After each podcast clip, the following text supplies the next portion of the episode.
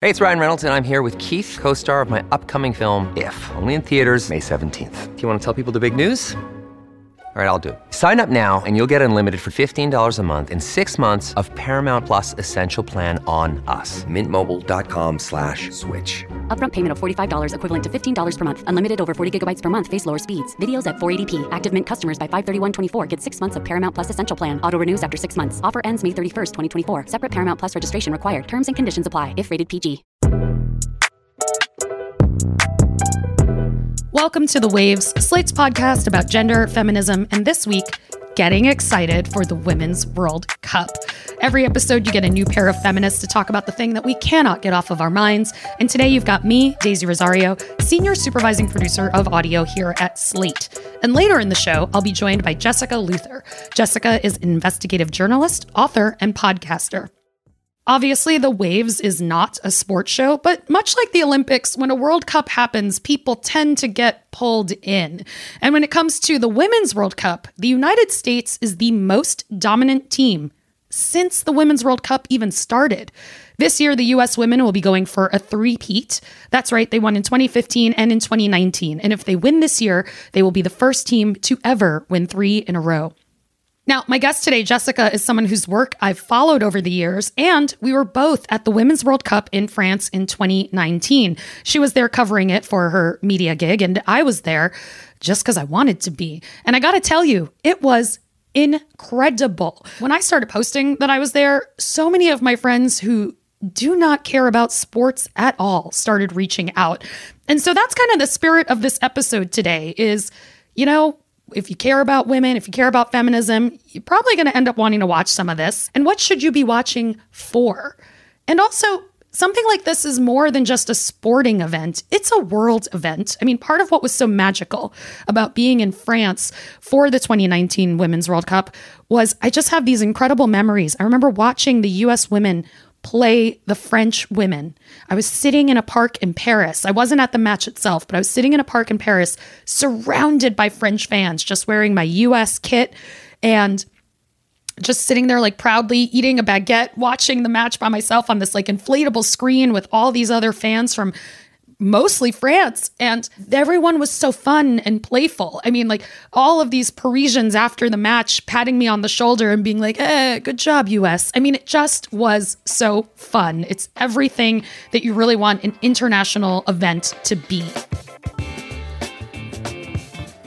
So we want to get you excited for this event and also help make it hopefully a little bit more accessible to you.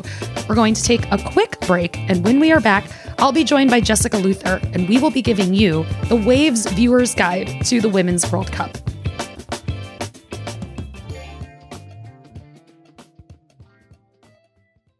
Hey, Waves listeners, if you're loving the show and want to hear more, subscribe to our feed wherever you get your podcasts. New episodes come out every Thursday morning. While you're there, check out our other episodes too, like last week's, which I loved. It was all about what is happening with wedding dresses. So subscribe to The Waves today. Thank you. Another day is here, and you're ready for it. What to wear? Check. Breakfast, lunch, and dinner? Check. Planning for what's next and how to save for it? That's where Bank of America can help. For your financial to-dos, Bank of America has experts ready to help get you closer to your goals. Get started at one of our local financial centers or twenty-four seven in our mobile banking app. Find a location near you at bankofamerica.com slash talk to us. What would you like the power to do? Mobile banking requires downloading the app and is only available for select devices. Message and data rates may apply. Bank of America N A, member F D I C. When you need mealtime inspiration, it's worth shopping Kroger, where you'll find over thirty thousand mouthwatering choices that excite your inner foodie. And no matter what tasty choice you make, you'll enjoy our everyday low prices, plus extra ways to save, like digital coupons worth over six hundred dollars each week. You can also save up to one dollar off per gallon at the pump with fuel points. More savings and more inspiring flavors make shopping Kroger worth it every time. Kroger, fresh for everyone. Fuel restrictions apply. Welcome back to The Waves. I'm Daisy Rosario, and I am over the moon right now to be joined by author, podcaster, and investigative journalist, Jessica Luther. Jessica, welcome. I am thrilled to be here. What is kind of the narrative going into this World Cup? The U S women have won more World Cups than any other country. but also the Women's World Cup has not existed as long as the Men's World Cup. Going into this, I see a lot of people being like, the U S is so dominant, but as someone who watches all the time, I feel like it is much more up for grabs than people realize. So what's going on this year? I mean, what are how are people feeling about the U S's chances, and who else should we be looking for? I mean, the chances are great. They're, it, the squad is deep, uh, but it is very young. I'm going to give you some stats. So there's twenty-three players on the roster for the U S. fourteen have never been to a World Cup. twelve will be playing in their first major international tournament. Only nine played on the last World Cup team. Seven players are twenty-five years or younger. Only ten of the players for the U S of the twenty-three have made more than fifty appearances for this team. Like, this is a young squad. I mean, they have famous veterans and Rapinoe and Alex Morgan and Rose Lavelle and like the names that people probably know. They're there. The team hasn't lost since November, so they're still rolling. Uh, but they've also had major injuries since then. We could talk about injuries as one of the storylines of this World Cup, just all over the world. Major women in soccer are going down because their knees are blowing out. And that's true for the U S as well. So yes, you should root for this team. It's a good chance you're going to see the U S in the final, but we have like Germany is phenomenal. England just won the Euros and uh like they just stomped through the Euros. They also have injury. It's hard to say. Australia is one of the co-hosts of the tournament. They have Sam Kerr, who is one of the most remarkable soccer players you will ever see in your life. Uh, they're are so many possibilities here. Um, you know, Brazil, I want in my heart for Brazil to be great for Marta, uh, but you can never count them out, like, because they do have, like, they're similar. They have some real veteran players. I think Marta's on her sixth World Cup. Marta chasing. Oh, she's got great pace too. Mistake by Holstadberger. Marta for Brazil. Great footwork. Can she score? Yes, she can! Marta makes her mark.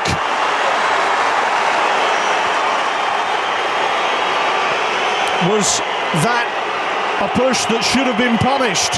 But make no mistake, after that, it was super solo skill from FIFA's World Player of the Year. Tell listeners a little bit more about Marta, because I think if you, even if you don't know much about soccer, football, as it were, you probably know that Brazil is very well known in the world when it comes to the sport in general, regardless of gender. Marta of the single name. I mean, that's how big she is within the sport, is you can just call her that and everyone knows who you're talking about. She's been around for a really long time. I know we're going to talk about Megan Rapinoe and bowing out after this World Cup, but it's also Marta's last World Cup and she has told us that. And I think if you watch for no other reason, watch for to see one of the greatest players ever uh, take the pitch for the last time at the biggest tournament. Um, she probably won't get the minutes that we're used to because she's older now. I feel her there, but she's still so electric when she's out there playing, and you just never really know what she's going to be able to do. Uh, and she's got some young folks on the wings with her, so who knows? I mean, there are just fantastic players. I think, you know, same thing with the Men's World Cup. People went into it last year knowing like it's probably our, like it's going to be our last time seeing Messi here. It's going to be our last time seeing Ronaldo here. Same. Rapinoe, Marta, like watch these greats while you have an opportunity. And I should have mentioned a possible Uh, team that can win this whole thing is Canada. Uh, they won the gold medal at the last Olympics. They have another, the top international scorer in all of soccer ever is Christine Sinclair. Most likely this is her last World Cup as well. Like, it's such an interesting tournament because we're going to see so many major stars sort of do their final bow, while we're also going to see the next generation that's coming up behind them that they've paved the way for, that's growing this game. And you can see all of that at once. I think one of the names that everybody has probably heard, maybe heard, is Trinity Rodman, in part because, you know, everybody wants to point out that her dad is Dennis Rodman. Trinity's doing this on her own. Trinity is wildly talented without this man having been that active in her life. Just an incredible player. I mean, really pops when you are watching Trinity. And she's one of these rising stars that is going to her first World Cup and is somebody to watch in general. What are your feelings about Trinity, and who else should we be watching, Jessica? go Google her immediately and watch what she can do on the pitch. One of the sad stories for the U S is that Mallory Swanson, who is amazing, I was actually at the friendly here in Austin, Texas against Ireland when she went down with a horrible knee injury and she is out. But like, and so she would have been one of our, our good veterans on the, on the pitch. But what we're seeing in her place is someone like Trinity Rodman, who's going to get this first run out. Uh, expect big things. They're just at a friendly against Wales as their send off. She was, Trinity was on the bench, came in in the second half, scored a brace. They won two zero. Uh, so the bench is deep because we have these young women like the Trinity as a bench player. Uh, really says a lot about the quality of the U S, but I think her, Sophia Smith, I'm, I'm so excited about. So one of the other big sad stories is Becky Sauerbrunn is out with, I think, some kind of foot injury. She is like the heart and the soul of this team. She was the captain. Um, she's out. She will not be playing. So the back line, she's a defender. Everyone's a little nervous about midfield back line. Uh, but Naomi Girma, uh, young, I think, let me see. She was, she won Rookie of the Year and Defender of the Year last year in the N W S L. First time a player's ever done that. She's remarkable. It'll be really fun to see what she's able to do now that she's going to have this spot. I just love seeing that the age range of the team, I think, is like they said something like twenty-two Rapinoe, like has become the joke. Yeah, well, I don't even, I think it's eighteen. I think eighteen. Alyssa Thompson That's right. is eighteen years old. Like she just went to prom and is now going to go to the World Cup. And she, again, is one of these players that doesn't look real when you're watching her, like what she's able to do. So let's talk a little bit about Rapinoe, who obviously um, has not only been, a, you know, a part of the team for years, but obviously got so much attention during the last World Cup, which was obviously also during the Trump presidency. And there was all of that stuff. I prefer to think of like, you know, her beautiful pose after her goal and just in general, all of her talent and everything she's done. But I, I know that for, you know, people especially coming to this a little fresh, that's going to be one of the big stories they're looking for. I mean, what kind of player on the field would you describe Rapinoe as? And, and what do you think she's going to bring knowing that this is her last one? Yeah, it's hard to say. She's thirty-eight. Again, we're, it's, you know, it's like Marta, like who knows how many minutes she's really going to get, but she's still for the O L Reign, which is her N W S L team. Like she's still playing pretty well. She'll, con- you know, she'll finish out the season after the World Cup is over. She is so clever in how she plays the game. She's great at assists. She has one of the most famous assists ever to Abby Wambach's head at the end of who are they playing? And I can't, I can remember the actual hit, but um, I literally can always see the play in my mind and I forget every other detail. I know, I know. This is why I'm bad at my job. Um, But yeah, so she's famous for assists, but also can just put the ball in the back of the net. Like in twenty nineteen, she won the Golden Boot at the World Cup for scoring the most goals of anyone who played in the tournament. So she has the ability to both facilitate and to make things happen on her own. And she's just, she is exactly what you want an athlete to be. She actually just told Time Magazine in this wonderful interview that she was their cover person. And I'm just going to quote her. She said, "I'm exactly the brash, arrogant athlete that Americans love." And I think that's so true about her. She plays that way. She's so authentic. That's such a weird word to use these days, but you do feel like she's just herself on the pitch, off the pitch. Um, I hope we get to see a little bit of that magic. I also want to talk a little bit about Alex Morgan, just because, you know, I feel like in other sports, you get so much attention paid. Like Serena Williams had a baby. Alex Morgan had a baby and, you know, is back. And I think, yeah, people who don't follow these players, you know, week to week may not realize like some of these women are mothers. Like, they, you know, it's it's really just incredible to see what they are capable of that doesn't really get written about as much in, you know, in obvious ways and in your face ways. Obviously, people like you cover this. I talk about things like this, but you know, I think a lot of people will not realize that like that's a mom out there. You never really know how someone's going to recover from pregnancy. That is quite a physical thing to go through. And we have, I'm not going to, I'm sure I'm going to miss someone, but Alex Morgan, Crystal Dunn, Julie Ertz. I'm I'm sure there are other mothers on the pitch, certainly on other teams.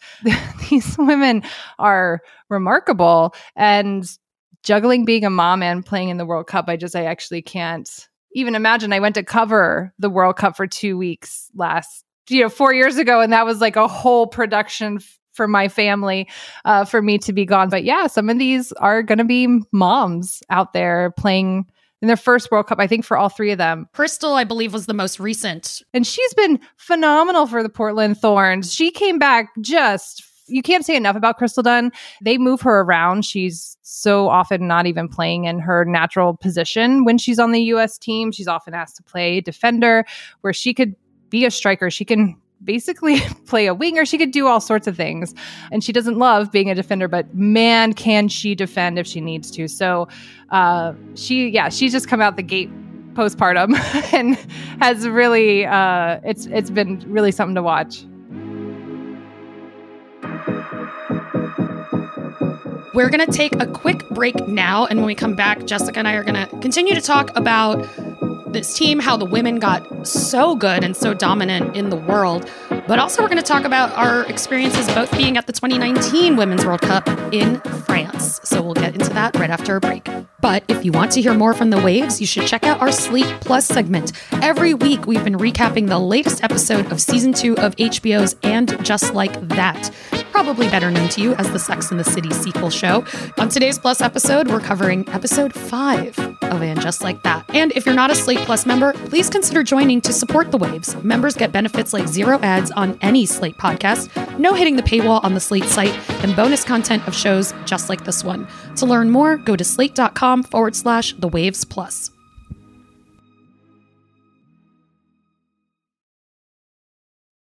We are back with The Waves, and I'm here with Jessica Luther. We are trying to give you all the information that you need to get into this year's Women's World Cup.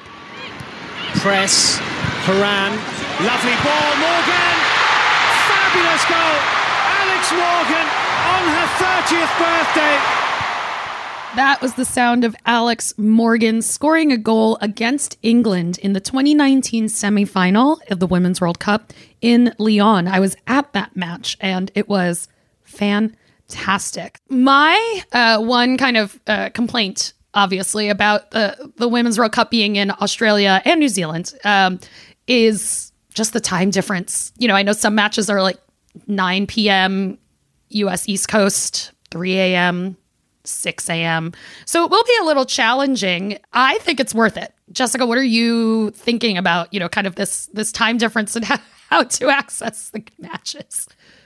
Yeah, I, I so it's going to be on Fox and F S one. That's how in the U S, that's how you're going to watch it, or Telemundo. One of my plans is I have YouTube T V, and I'm just going to D V R all of it. I'm going to not D V R. I'm so old. I'm just going to have YouTube record it, uh, YouTube T V, and then I might watch it later. But I, yeah, I was just talking to my husband about this. I was like, I think I might have to just get up. Like I might. Um, and so we are lucky. The first match, the U S, the first two that the U S play will actually be at nine p.m. Eastern, eight p.m. Central, where I live. So that's very nice of them. They'll be on Fox. Uh, but then when we get to the third match against Portugal, it will be two a.m., three a.m. in the morning. What I'm trying to do, Daisy, is imagine that I'm going to get up, watch the game, and then be a really good person and go running in the dark, in the because it's very hot where I live, and then and then go back to sleep. And that will be my reward, is like, I've done this thing. So that's one of my, like, my plans for how, how to deal with the middle of the night. I think I'm just going to have to do it. There's a part of me that just worries. Like, it feels like we've had so much momentum the last few years with uh, women's sports just getting more coverage, more access to watching it is huge for me in general. And we'll talk a little bit more about that after the break for a couple of reasons. But it, I, I'm just worried that... Yeah, because of the times that the matches will be on, that, you know, we won't get as many people kind of watching these matches and checking in. And that just bums me out because the team deserves it. Women in general deserve it. The athletes deserve it. But also because I know how these things work, right? Like if the ratings go down, they'll be like, oh, people don't care as much. Again, like, you know, they'll take these incorrect lessons away. And it's just been really great to see everyone having more access to watching these matches. Yeah, it'll be interesting to see if like F S one replays matches during the days when we're awake. Like I don't quite know like what the broadcasting schedule will be like in that way. But yeah, I have the same worries. Like it's bullshit the way that we talk about women's sports and how everything is hung on ratings, and you know, statistics can be moved around in any way to say what you want to say about them. And they're so weaponized against women's sports all the time. So I have the same fears. U S market is humongous for women's sports.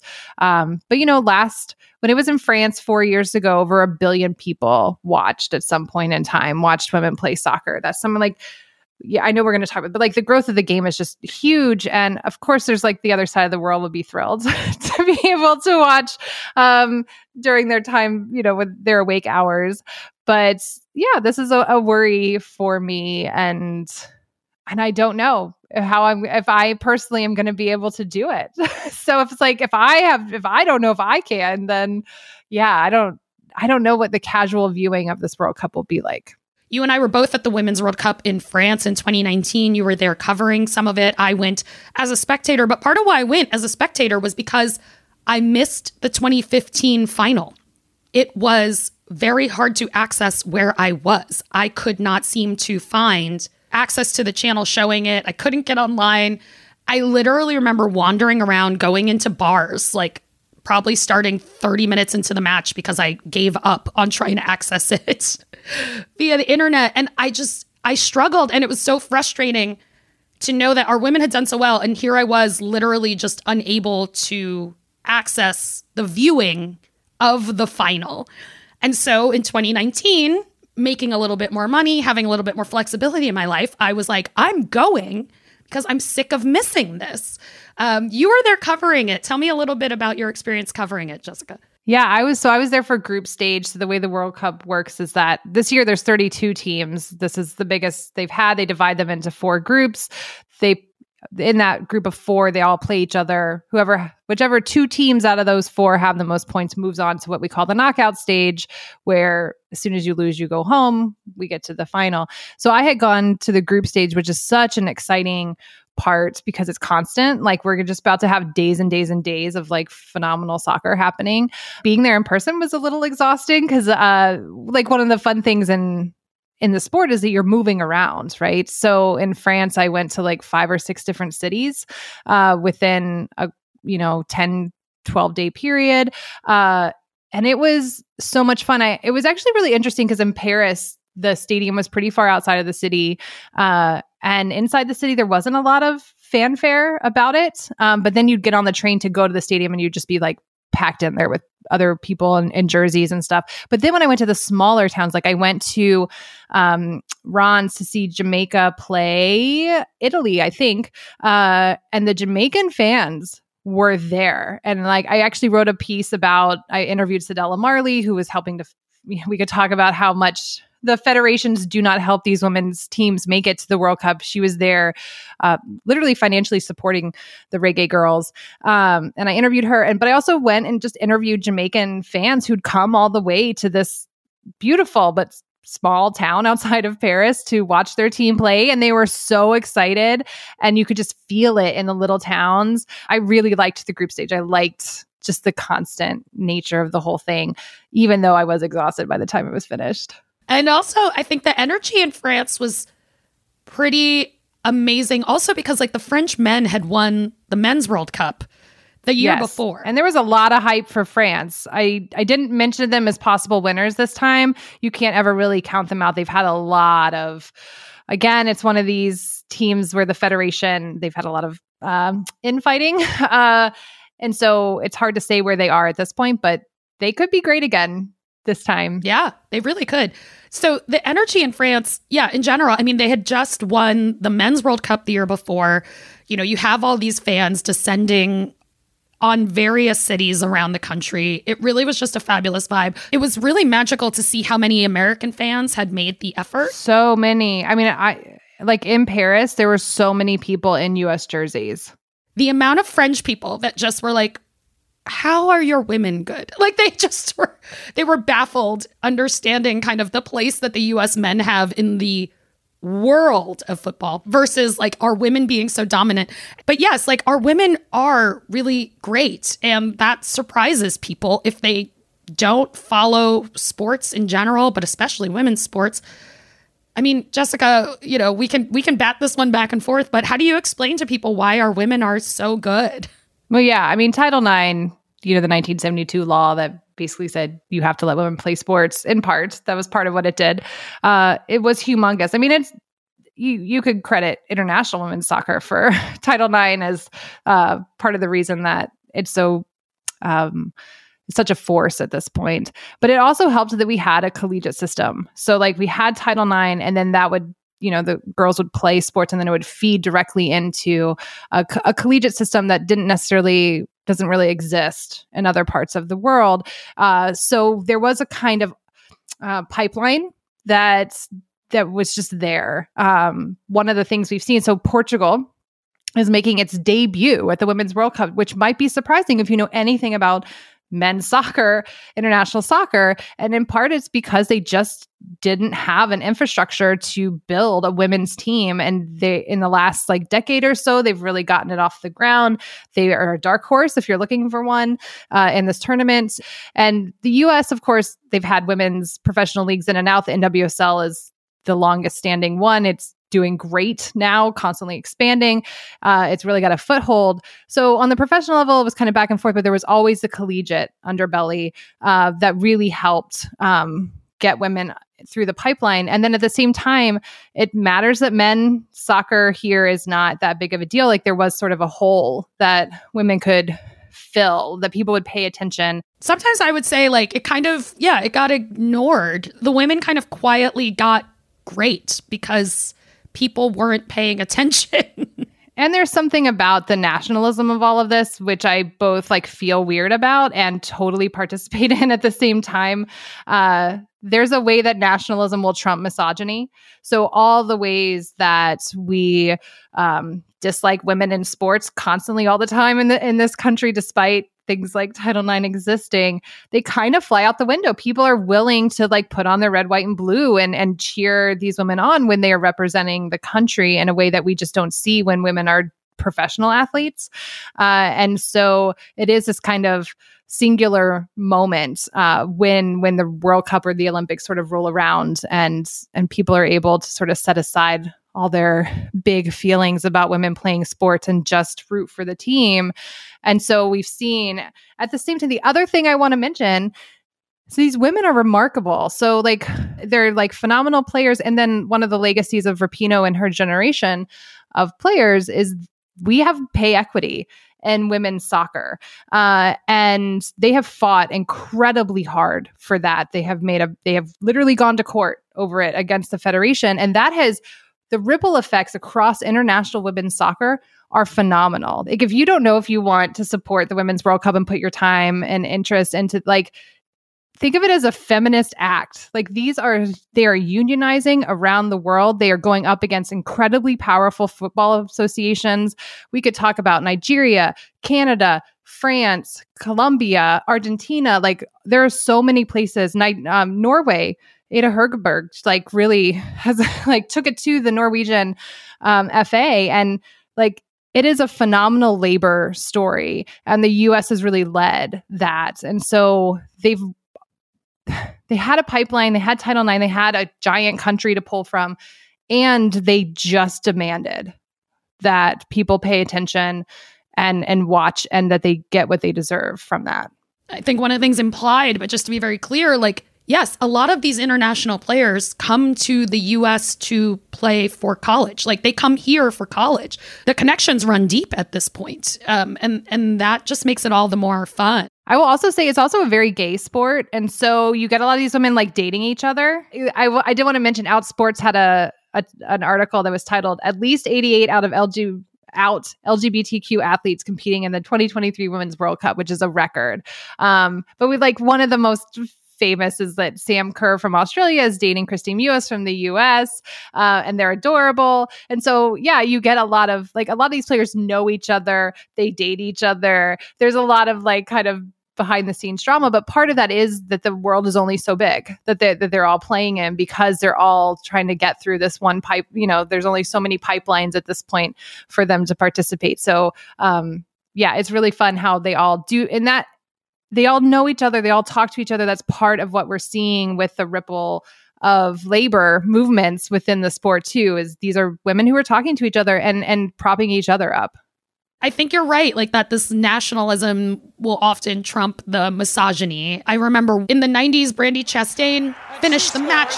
Even up again, but it also means that the U S A could win the World Cup on this next kick.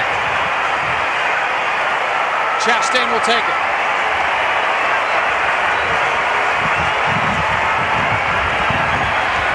She missed a penalty kick against China in the Algarve Cup, and they lost that game.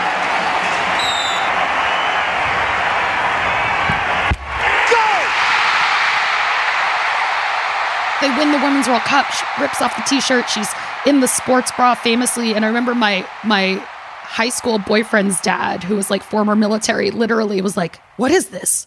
This is great." And he like went to the closet, pulled out an American flag, hung it outside of the house. Like, it was that kind of thing. So when you say that, you know, the nationalism trumps the misogyny, that that is what I think of as are those moments and uh, the opportunities for people to really, you know, get pulled into how incredible these athletes really are.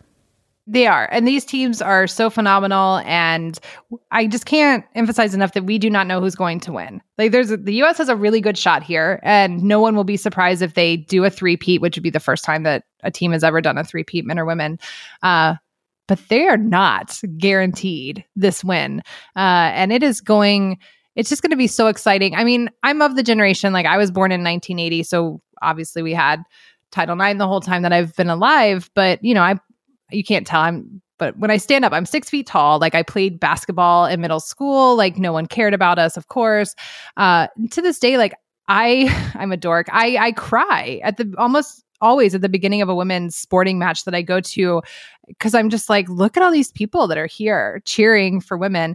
And I, I want to point out that the opening match, um, they had to move it. They originally had it in a stadium that held something like forty-two thousand people. And the demand was so big that they actually ended up moving it into the stadium that they will be playing the final in. And they have sold out the eighty thousand tickets.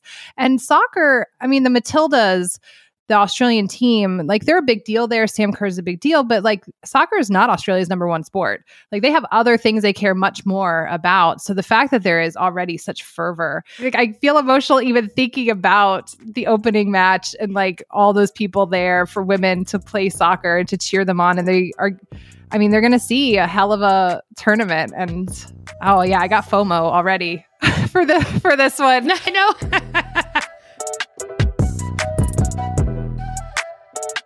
Jessica, I am so happy to get to talk to you in real time, especially not only because you are a writer whose work I love and follow, but you have been working on a dissertation. So the world has not been hearing as much from you. So it's a special treat for you to make some time for me and for our Waves audience to help us, uh, you know, get ready for this Women's World Cup.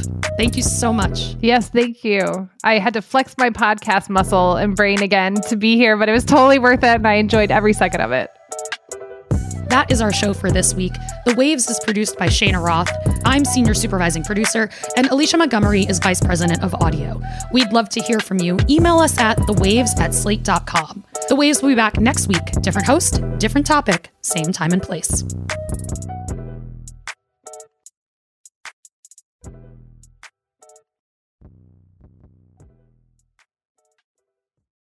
Hey, Waves listeners, we're going to be talking about episode five of And Just Like That. It definitely contains spoilers.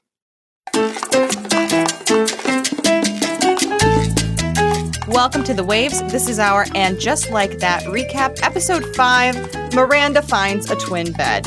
I'm Shana Roth, senior producer at Slate. I'm Hillary Fry, editor-in-chief at Slate. Every week, we're recapping the latest of season two of H B O's Sex and the City sequel series, the fashion, the quips, the W T F moments. But before we get to that, I like to ask each new guest, what is your relationship to Sex and the City? The show, the movies, the women, and just like that, all of it. So I moved to New York City in nineteen ninety-seven, so sort of right before the show aired. And I had a job at a little magazine called Lingua Franca on the business side, and my boss, Robin, was a few years older, and she was like desperately waiting for Sex and the City to arrive on H B O. I wouldn't have even known about it otherwise because I didn't have a T V let alone cable. I had like a radio and I listened to N P R and I had no money and or anything. Um, but she invited me for a sleepover for the premiere. So I went to Robin's new apartment in Park Slope and we put on our sweatshirts and our pajama pants or whatever and watched the premiere. And I have to say it was pretty much in my life consistently as a young single woman in New York for the whole duration. Spent a lot of hungover Saturdays with my friend Susie watching like reruns on H B O, like when they would air in the middle of the day, uh, from bed, eating pizza, whatever, smoking a lot of cigarettes. And um, so I, I'm a little younger than the characters, but they were sort of these models of the best and worst of what might happen for me as a young woman in New York as as the millennium turned. I absolutely love this because you were kind of living the Sex and the City life while the show was happening in real time. I know myself and a lot of guests, we experienced Sex and the City after the show had aired. So I'm so curious, what was the general culture around the show when it first came out? It was a huge deal, but what's funny, right? We didn't have phones then. We weren't texting each other.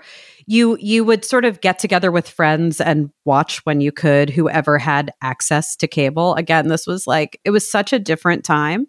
But when I, it, it was like Betsy Johnson all of a sudden, you know, talking about um, who was styling Carrie for for those seasons back then. I remember her shop, I think it was on the Bowery. It was like suddenly these things that were part of uh, of New York in a way that obviously I wasn't accessing as like a kid in Brooklyn with like no money, but you you could start to see the influence creep in, and it both not just in in not that people were dressing like Carrie or like the characters, but just the the sort of feeling that New York was this place where these kinds of characters were around. You would start to sort of see them, you know, brunch culture, all that stuff, I think was really influenced by the show.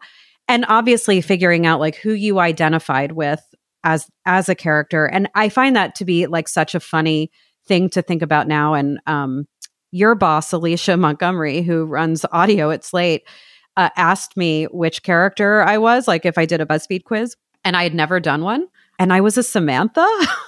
Her just total embrace of the wildest things in New York.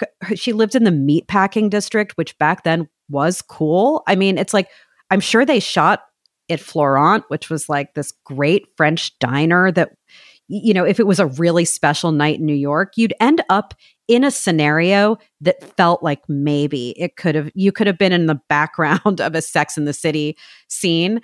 It was great. And it was talked about and sort of, it wasn't hated on, really, that I remember. It, it wasn't that we thought it was perfect, but it was absolutely delightful and different. That was just some of our Slate Plus segment. If you want to hear the whole thing, go to slate.com slash the waves plus to become a Slate Plus member today. Slate.com slash the waves plus. This is the story of the one. As head of maintenance at a concert hall, he knows the show must always go on. That's why he works behind the scenes, ensuring every light is working, the H V A C is humming, and his facility shines. With Grainger's supplies and solutions for every challenge he faces, plus twenty-four seven customer support, his venue never misses a beat. Call quick grainger dot com or just stop by. Grainger, for the ones who get it done.